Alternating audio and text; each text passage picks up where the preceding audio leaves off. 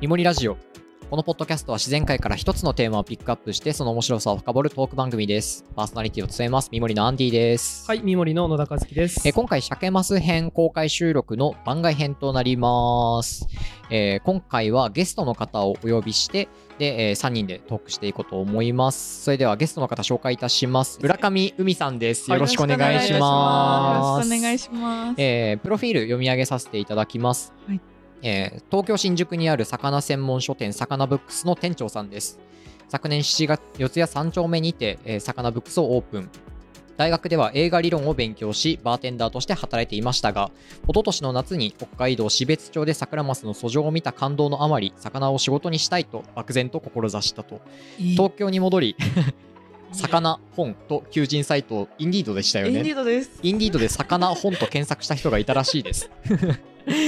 すると、えー今の仕事、魚ブックス店長ということが出てきたということで、今の仕事に、えーはい旅と水族館が大好きで、水族館巡りをされてるっていう。してます。はい、はいえ、店長枠で就職したんですかなんあそうなんですよ。店長の募集だったんで店す、ね。長の募集だったなのんかもう全部任せたいみたいな。すごい。へーてか全部やってますもんね全部やってます。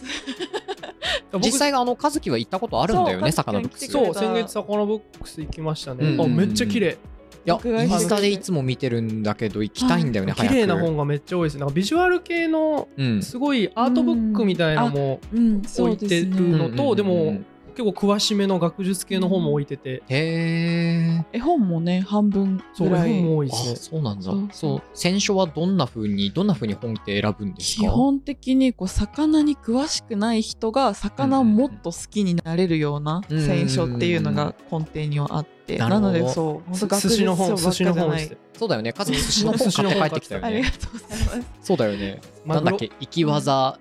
みたいな名前の本だったよね。マグロが表紙のね。うんうんうんうんうん。あれ読んでみたら、そのたらこのページがあったんですけど、うんうんまうんあそのたらこがそ古うな城んですよ浜のたらこだったんですよね。白老の。白老白老の有名ですもんね白老。天皇家に献上してるたらこねが白老町で作られてる、 3年住んででるんですけど知らなかったであす。そんな天皇家に献上してるって。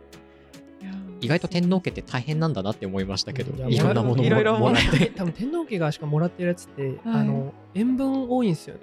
あそうあ、なんです歴史かがあるものって。歴史があるものって塩分多いのと保あ存とね脂質が多いんですようん、あ油あ、があるいはね。うんいやあれ不健康だそう不健康なんですよ天 皇多い分や全部食べてるわけじゃないと思うけ どいやでもこの「みもりラジオ」をやっていく中リサーチしていくとやっぱ天皇に献上してたみたいな話いっぱい出てくるんですよ、うんそうだよねマジ体になんか悪いものばっかなんですよね、うんもう悪いっていうか食べ過ぎると良くないまもあの、贅沢なものっていうことだよねそうそうそうそう要する に天皇大変だなって結構思います 天皇のことに思いを手足がむくみはますね。手足が向くしそうだよねえそしてあの、まあ、よく聞かれる話かと思うんですけれども、その映画理論を勉強してたっていうのはどういう感じなんですかと、えそこー、か監その時から督に絞ってその監督の作品全部見てへー生い立ちを、ね、あの作品から読み読み取るだとかその監ま督あの人生まあとうん映画のつながりを、そうそうそう国の情勢とうんうんうんうん照らし合わせて批評するだとかもうそういう、ねえー文章を書くような、すごいけど全然魚じゃないやでもあんまだからあんま魚関係ないんですよあねそうなんですよ全然え隠してました、魚好きでなことしては あんまり周りにいなかったっていうのもありますよねその時にはもうすでに魚は好きです大好き大水族館もよく行大好くみ身近にありすぎて大好きにも気がついてないみたいな家族じゃないですかえっと あれですよね名前を付けられたお父さんですね海そうです海っていう父が名お前父さをんしかつもけ魚て好きなんですよねめちゃめちゃ魚好きの海好そうきだでねす身近だったんだ本なん当かに結構自然好き、動物好きとかは多分人に言えるんですけど、うん植物好きとかって大学に行って爆発する子多いんですよあ、うんーそあののタイ高プ校でのす時に全然喋る人いなくて、うんうんでむしろ言ったらいじめられるみたいなうん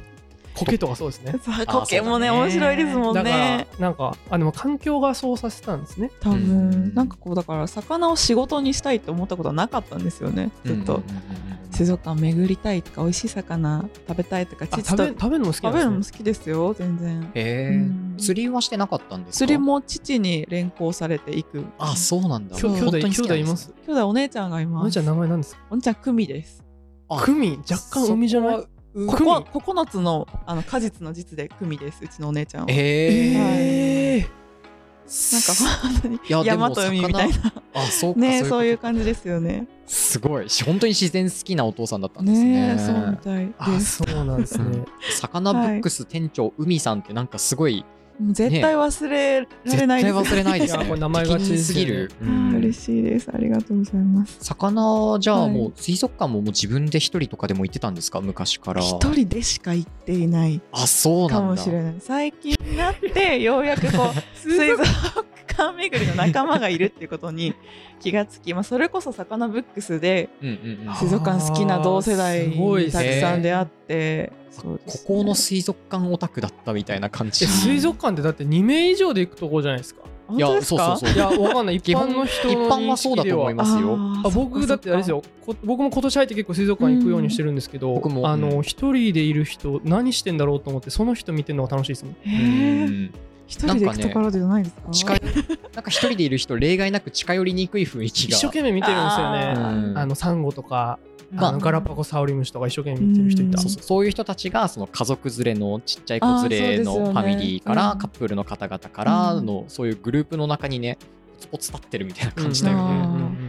そうだから一生懸命見ざるを得ないというか見るポイントが多すぎて、あだからそれ多分みんな分かってあだからあのあれですそうよかねもしれ本なをい出。版されたんですそうよなんでねす、そうなんでそうす。ですよね水族館人って本をこの間、うんサカナブックスから出してそうなんです確かに見第方一見弾方が分かってないですねただ確か陳にそうかも列物としてこう見流してしまう人ってやっぱうでんなん多かいと一思個う。だけ教えてもらっていいですか一個だけですか水族館の楽しみ方えーあー社会性を水槽の中に見出すと面白いですよね。おーどういうことでしょうなんかやっぱりこうペンギン一つ見てても何ですかちょっと気の強い子がいたりとあーかはいはいはいは内気で端っこの方にいる子がいたりとはいはかいうんあー子育て頑張ってるお母さんがいたりとかかにちょっと恋に落ちているペアがいたりとかんんんんそういうところを見かけるともあでもちょっとわかうるわ昨かりますよね。日あの登別水族館の,、はいあのイベントにう行っんうんうんた時に、来てくれました。はい、あの魚のイワシがたくさん泳いでる水槽があったんですけど、たまにああのーみんなの流れと逆に泳いでる1匹だけ泳いでるイワシいるんですよいね。ますよね。そいつばっかり見ちゃってました。ねえそうそうそう。ああいうやつが意味あるからそうそうそうそうそうそうそうそう。 ね言ってましたよね。ああいうやつがいいのよあなんかちょっと話変わるんですけど、はい僕2年3年前ぐらいになんか子供のキャンプうん。行ってて、でなんか100人ぐらいのキャンプだったんですよ。で、はいはいあ多のい子供たち100人ぐらい並んでたんですよね、なんかうん給食のこの配膳待ちみたいな、ああ1。人だけぷわっと走ってってうん。どこにの前の先頭の方にあー俺ざ俺が先に取るみたいなすごいすごいみんな怒ってたんです よそりゃそうだよもねうこ。ういうやつが世界変えんだなと思ってああいうやつが世界観あのそういう社会性だ車よねそうだ。鮭の中にもね、あのうん迷い鮭の話をが言ってたね、うんしたんですけど、彼らがいたからこそカラフトマスはこうどんどん分布域を広げられたっていう、うん。あとあんま迷子にも意味がああとたまにあの川に全然帰ってこなくってもうなんか海で悠々自適にでかくなっていく鮭もいるって聞いたことがあったりするうんしいろんなやつがいます。ねえそるれ生大き事だ残よるね。ねそれがうん大切なピースになってるんですもんね、そうすごいよねうん特にこの魚この魚をよく見に行くとかっていうのはあったりするんですかあのですねカエルアンコウっていう魚あー死ぬほど好可愛いきでですすカエルアンコあの可愛いですよね。僕あー海さんの投稿でカエルワンコ知りましたもん。本当ですああそかうなんだカエルアンコウってこう言ってもそれこそ鮭と同じでうんいろんなカエルアンコウがいるんですよ、ああの熊取カエルアンコウとか紅カエルアンコウとか ボンボリカエルアンコウとかめちゃめちゃいるんですあ可愛いよボンボリカエルアンコそうカエルアンコカエルアンコカカエエルルアアンンココあんこなんでこうエスカを出してあの餌をを誘ってガバッと食べるようなお魚釣り針釣りみたいなやつあそうですそうあれでエすスカって言うんですかエスカって言います知らなかった知ね知らえいねえやそうわ。ですよねエスカって言うんですねそう。なんです今度言おうエスカって言うんですあれへうんカエえルアンコウがすごく好きでそその例えばですけど色カエルアンコウの中にも水槽の環境がちょっと草多めの水槽だと緑っぽくあなーっていたりとそうなか白っぽい子がいたりとかへーオレンジ黄色の子が多かったりとかもうその一一種類のカエルアンコウでもめちゃめち環ゃ境で全然違うんですね。そうなんですよあ植物みたいだね。そういう意味目で立は。たないようになってくんですね面白くてそう人間っぽいじゃないですか人間っぽいなんか人間っぽいうん確かあにとは真似していいですか、ね僕もそれ。あもちろんもちろん森に社会性見に行った。い かっこいいですやねめっちゃかっこいいです。うんえでも実際そうだよねそうそう、そだの面白いですよねう。んなんかうんうんうん勝手にこっちがそう見えてるだけかもしれないですけどそれを楽しみ方の一つかなって思いながらなるほどうんだからね、今回あの鮭編ということで、海さんに鮭のエピソードをうんちょっとお願いしてたんですけど、鮭のはエいピソードはいどっちから話そうかな用意してくださってたんいやですよね。用意というほどのあれじゃないんですけど、あのさっきもねあのアンディ君がはい私の自己紹介の時に「桜マスの訴状」を見た感動のあまり魚の仕事を志すみたいな紹介をしてくれたんですけど、はい。標津町に桜の滝っていうね滝があってあ桜の訴状滝訴状する竹ですかそれ。そうなんですよあへー知らないわへーなんかもう名所になってて観光客みんなそこ見に行くみたへいな場所があるんですけど、はい。そこにしべ、うんうんあうの標津旅行行っうんうて、んサーモン科学館行った後にそれを見に行って、はいはいはいはい。もうなんか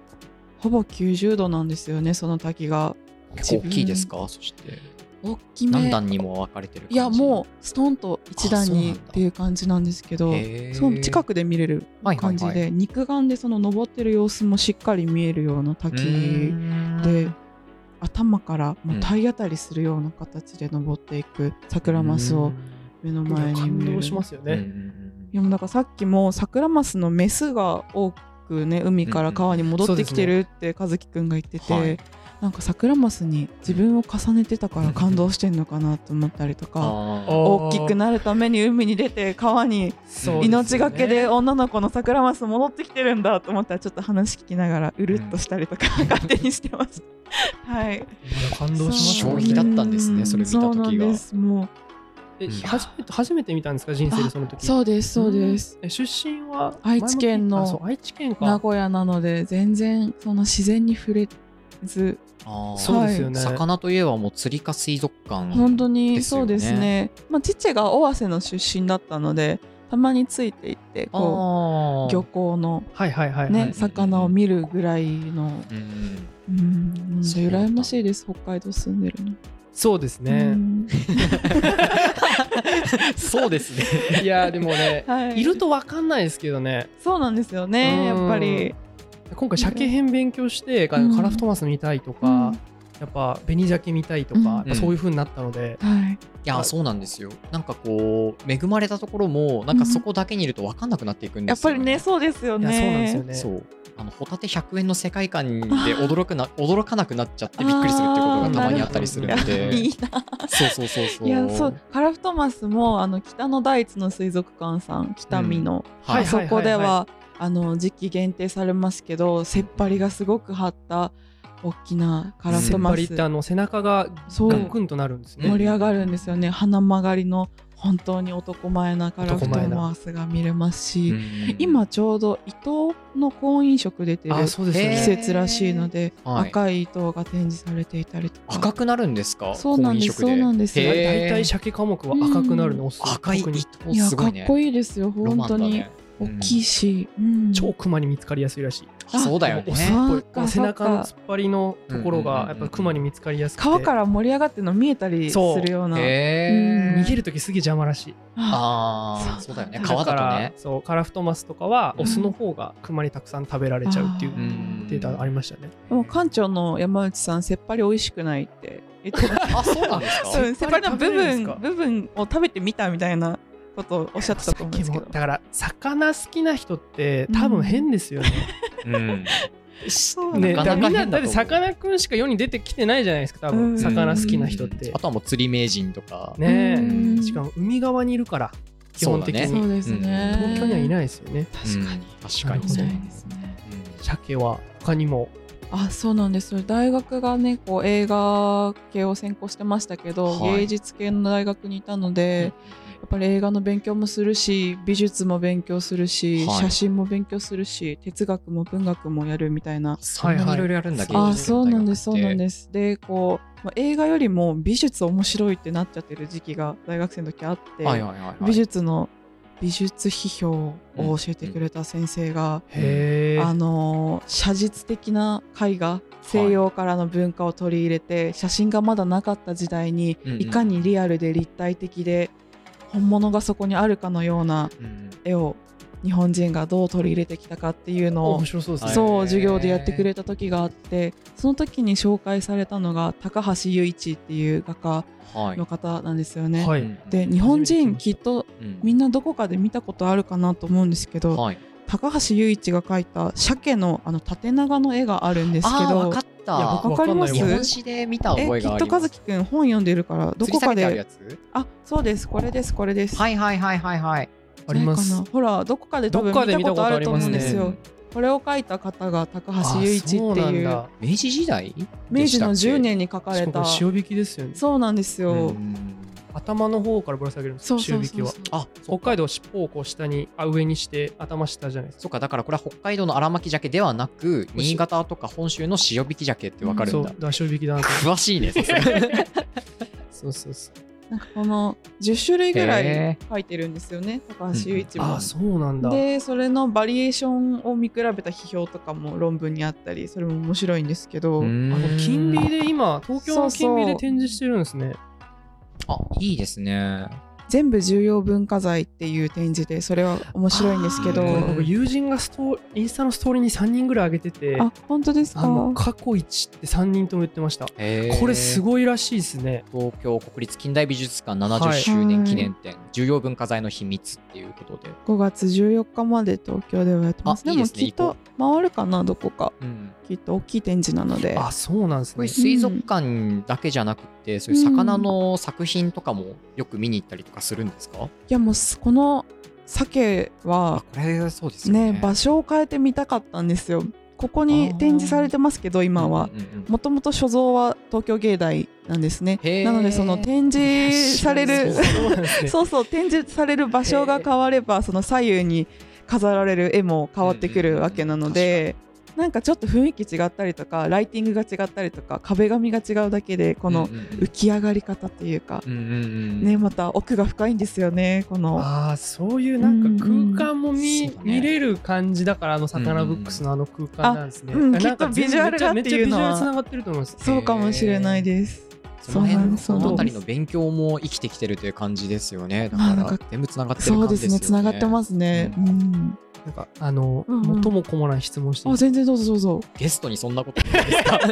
何で も多分今まで多分、まはいこれからも多は分い何万回と聞かれると思うんですけど、はい魚の何が好きなんですかって多分、うんででもこれは僕あれなんですよね、うんまああのナンセンスなんですよそうだよね好きなものは好きだから好きなんですけど、嫌いな理由っていうのははっきりしやすいけどそうなんで好きなのかっていうのはいろいろありすぎるよね私直感だったりするしあんまりあれなんですよ好きじゃない好きなものがはっきりしてない人ほどす好きな理由を聞くんですよ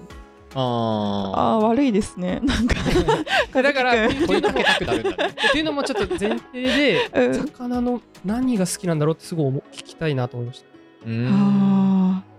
あれはなんか嫌いな魚っていたりしますかもういないですそんなのいないあごめんなさいそうなんなんかです 勢いがいやなんか魚専門じゃない方が醜い魚の方がはいなんか興味を持ってもらいにくいからうんよく食べられるんだみたいなことを言ってる人がいてなのへでーその地味な魚の方が食べられやすい見た目がそうっかな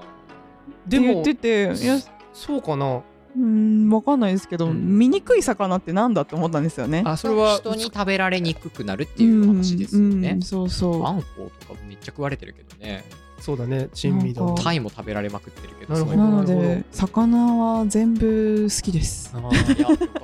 うなんんなかんか嬉しいです魚の、うんあ僕ね三森で森って言ってるんですけど、うんマジで何でも好きなんですよ、うん地球にはうんあるもの多分大体好きなんですよ石とかも好きなんですけど、うん魚からちょっと範囲を広げて、はい、貝とかも好きなんですかなんかすごく言いにくいんですけど、うん甲殻類とか貝の方が好きかもしれない、あそうなんんだカニブックスだ確かにカニブックス東京にあるんですよあるんですかそうなのそうでもえ全然その自然科学系じゃなくて人文とかこうカルチャー的な本屋さんで名前がカニブックスそなうんだそうフォルムの話ですか生い態の話ですやもうなんかアンボイナがすごい好きなんですよね毒の貝ですよねそうあでのすすごい派手な長い貝なんだ細長い巻き貝貝ななんんでアだンデけィど君知ってるか分かんないあけのどめちゃくちゃこれで人死んでるからあそうなんだあの毒針を持ってるんですよそうねです麻痺性のだ貝かとから甲殻類のが好きなんですうねん実は、い海藻とかは行き過ぎですかや海藻も好きですよなんかスーパーフードじゃないですあかすごいな海藻えうんどこまどんどん広がっていく陸に上がっていいですかり両両生類は両セルもあ山の椒好きですよ山椒が好きですよ水族館で絶対見ちゃうあーだから広いんですしよだからでもああいう多分サカナブックスも扱ってるもの広いじゃないですか広いですね文化史とかな分類だ分魚好きっていうと分類屋さんみたいな人いっぱいいるじゃないですかうん植物もそうですけど、うん確かになんかこう文化史とかそういうビジュアル系のアートブックとかあるの見てすごい納得する、うんあそうあの空一間見たら見魚と直接の関係はなさそうな本もあったりするそうなんですよそうそうそうそうえなん深いところかで下にうもん選書したんですけどフィーチャリングトラウトっていうー、はい、本あの北海道に移住した木島さんっていう方がマス釣りがしたくて移住した方なんですねおーもともと東京の方なんですけど熱いっすねそうその方が書いて写真も撮ってるフィーチャリングトラウトっていう本の隣にあの毛針マス釣りするときに毛針を使うあの釣りはいはいはいのはい方があるんですけどその毛針が、あのーレシピのようなものがあってその毛針を作るのに、すごく珍しい鳥の羽を使何十種類も使わないとその毛針が作れないとか、えーすごいねアートだわそういう文化もあったりしうんうんうてんでその文化をすごく執念があって毛針作りたいっていう方があのヨーロッパの大英博物館から鳥の標本を盗んでしまうみたいなえ実際事件が起きたりもして いてそれをーすごいそうすごくないですか 博物館から標本盗み出してまでそのはあの釣り針毛針をを毛針を作りたくなってしまうでもその方は釣りはしないんですよそう毛針の美しさにそう見毛せられちゃっ針たのレシピを見てそれを再現して作ることにめちゃくちゃ情熱をかけていいやでもてしょうがないですよへねーそれで盗んじゃうのって衝動が止められなかったんいやも ですうそうなんです、そうなんねですっていうのを書いた本が大英博物館珍重標本盗難事件っていう本があっへーて面白いーそうそれも一見したら鳥の本じゃないですかうん珍重標本、確かに確かでにも奥深く読んでみると魚の毛針っていう部分とつながっててその本をマスの棚に突っ込んだりとかいいですね面白い確かにそうそうやすごいわえすそごういう本棚の作り方を私はしてます。すっごい読み込まなきゃいけないですよ ね作れないですよねそそうでのす作り方、うん面白いなんなかすごい海さんっていう人がうんなんかなんとなくわかりました ねうんすごくよくわかったなんか魚好きで魚の図鑑とか本だけ置いてたらなんかねつまんないじゃないですかシンプルうんに魚好きじゃない方にもっと魚を好きになってもらうがいやめっちゃ一緒ですねいコンセプトや僕もそうなんですよ、うん本当植物がね最初始まりだったんですけど、うん植物の話しててもうん面白くないんですよね、なんかねそれだけやってると図書館のその植物コーナーとか魚コーナーみたいになっていっちゃいますよねそうそうなるほどキュレーねションしなきゃいけないんですよねそこあじなゃあんとか魚の面白さをとか海の面白さを伝える感じですね人ですねんそうです自分がその桜マスの訴状で受けた感動をのようなものをお客さんうんにいい話だいい話だ 届けたいっていう思いがうんうんうんうんあります。はい、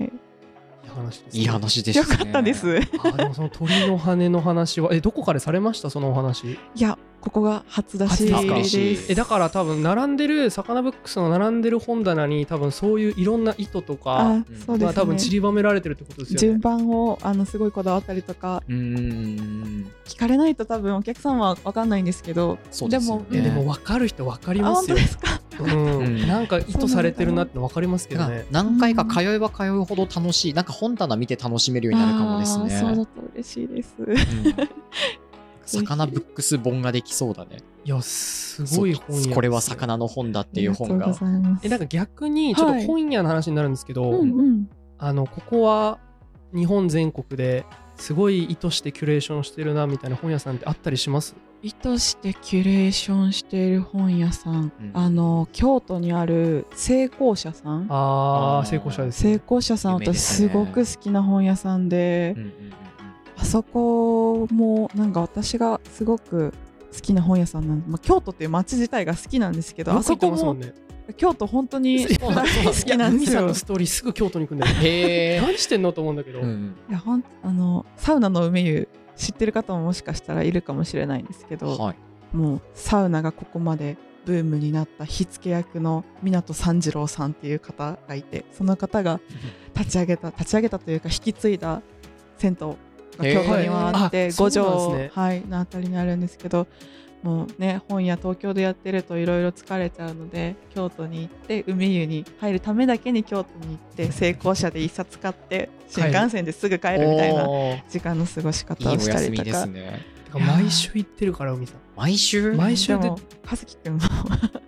いやはい僕はちょっ と休む休む時間も長いんでそうだ ね。休む時間も長いんで体調悪くなっちゃうからうんそうです よね。そうそうそうなんかそういうところで、うんね、京都もサバ寿司が美味しかったりとか、うんあれもね京都も海が少ないので輸送のはい。仕方なそうでくすよねつけてお寿司にしてっていう文化があったりとか素敵なうん近く地域に行くほど魚を好きになる、うんうんうんはいあどんどんすごいねほんと魚じゃないですねうんねそうなのよいや魚の人じゃないですねなんかすごい勘違いされること多いんじゃないですかそう魚の人魚がすごく詳しい人、うっんうんうんうんだと思うだと思うていうイメージで本屋に来られるんですけどただの本屋の人で、うん魚も純粋に好きな人です、私うんは、魚のとか海の面白さを伝えるための視点とかに何でも興味ある感じですよねそうですそうですよねねうんわかりました、うんははいい、こんな感面白かったじですありがとうございます、ミモリラジオ何個か聞いてみてくださったっていうことだったんですけど、お気に入り会ってあったりしますかいやすごくいいんですかね金玉会が私はあれは面白いです ね。人類最大の謎です からうんなぜ金玉が外についてるかっていうのをいやーうーんもっと他にもあるだろうって思ったんです けど、それだけ最初聞いたいとき。やそれをピックアップした2人どんな人なんだろうっていうふうに思っててでも和樹くんが「サカナブックス」に来た時にうんあうんなるほどでも同類感ありますよ ね。そうなんですよねその和嘘え、あれいや感じました本当 よで。いやだからそのやってること近いですよね、うんなのか。な思いますす思います。うんだって僕だって今植物より魚の方が面白いですもん、ねううんんだわからなかんるか美しさとか法則性とか関連性とか、うんなんかそこにすごい魅力を感じるっていうところを感じていて、うんなん かあ似たもの同士やなって思いながら見てましたけどそうですよね。嬉しかったですだからうん和樹くん来てくれた時も今日アンディくんと会えた時もありがとうございあます。なるほどなこの2人だからこうなってるんだなっていうこうつながりがそうあのちなみ気にがつきまどしったかねちなみになんでこう金玉を取り上げたのかっていうのは裏話がはいさっきちょっと喋っちゃったんですけどありまして、うんうんなんかあの、カズキと、それから金玉編にも登場している、あの、またたび文庫、羽根ちゃん、羽根じさんと、あともう一人、栗山の農家さんだと思うんですけど、3人でなんか、金玉好きサークルをやってるんだよね、カズキが。 いやなんかなんか こう、すごい金普通面白いなこういう話金み玉たい情報なが流れでしたけど面白い金玉情報があったぞってなったら、その3人でシェアするみたいな。なんかシェアしてたんですよなんかそのいやまあ金玉情報って何ですかもう僕もわかんないで。ですここから車で僕2時間ぐらい行ったとこに栗山っていうとこがあって、そこに農家の子いるんですよね。うんめっちゃ金玉詳しくて、うんはで、あのーね、左右下、うんうんうん右が下みたいな話、右利きの人が下みたいな話うんもしてたんですけど、なんかそういうのも、あのいろいろ考察してあの人から来たんだ。そう教えてくれるんですよ、ね、あへーそうだったアメリカのなんか論文とか、うんうんああ論文があるんですかありますありますそうなんだそう。なんかそういうところからスタートしてるから、うんもう一人そうそうそそうの農家さんにも会った方がいいかもしれない。あ潤くん面白いですよ、うんじゃがい潤さもんじゃがいもめっちゃ詳しいですからねうん、そうなんだあなんかあとたまにこう野菜買わせてとかあはのい米買わせていただいてるんですけど、うんうんこの間あの和樹はあのもみ殻付きの米を100キロ買ったんですよ100キロでも普こ通のお辺米りって10キロとかの単位10キロでもねいや大きいかなって感じですけどなんか値段どんどん上がってるじゃないですか、はいはい今物価がはい状況的に社僕会常に環境的頭の中でもう一人の自分が喋るんですよ何かリトル和樹リトルがカズキが言うんですよ今が一番今が一番安いぞって言うんですよここれから物価が上これからがってい物くと価が上がっ考えていくからうんだからとりあえず米100キロ買おうかなと思って来たるべき食料危機に備えて、でなんかそのもみ殻付きだったらう45ん年とかもう半永久的に保存できるはずなんですようん、はあそのそう玄米白米とは違ってなるそほうどだからもみ殻付きを精米したやつが玄米そうですねその次白米なんですけど、うんということで同じ金玉サークルの農家さんじゅんさんという人からうん100キロもみ殻付きの米を買っそうでもたん全ですけど、全然精米できなくてうんも大変じみゃな殻いです付きかの米精米できるとこないんですよあのこの辺り白老町県内のこの地域って農業、特に稲作とか全然発達してないからあのうーんもみ殻付きの米を外せる精米設備があどなんこかにねもコなイいン精米的なのある町はありますけどねそれながいんです使えなねくってもみ殻付きだとへー玄米じゃないとあれ使えなくてだから僕今そっか食べれない米100キロうちの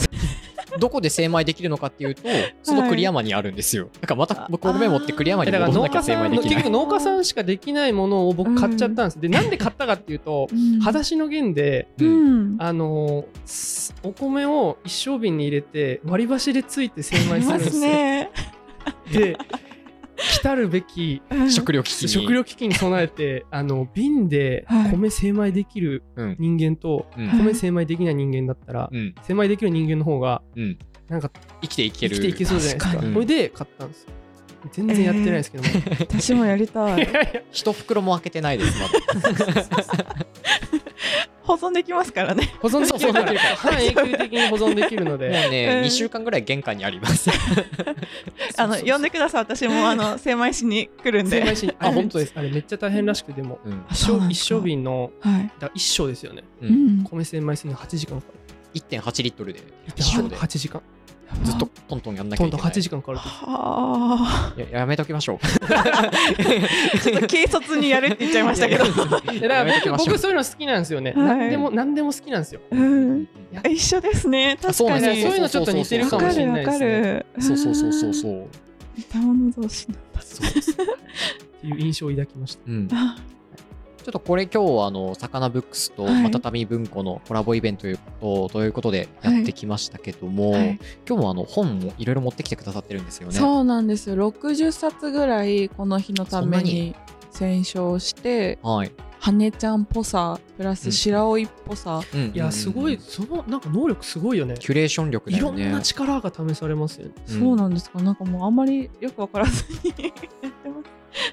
素晴らしいうん美術館みたいな話だなって思いながら聞いてます。あーすごい。確でかにもでもそそううでですすよう。ね、うんなんので60冊ぐらい選書して、えはいーそうありがとうございます。えこのいえ後、まだまだあの1階の方にそういうこうキュレーションされた本が、魚や、魚とつながりのある本が並んでいるので、ぜひぜひそちらも見てみてください。ということで、はいえー今回、ミモリラジオ、酒ます編と番外編お送りしてきました。ありがとうございました。ありがとうございますす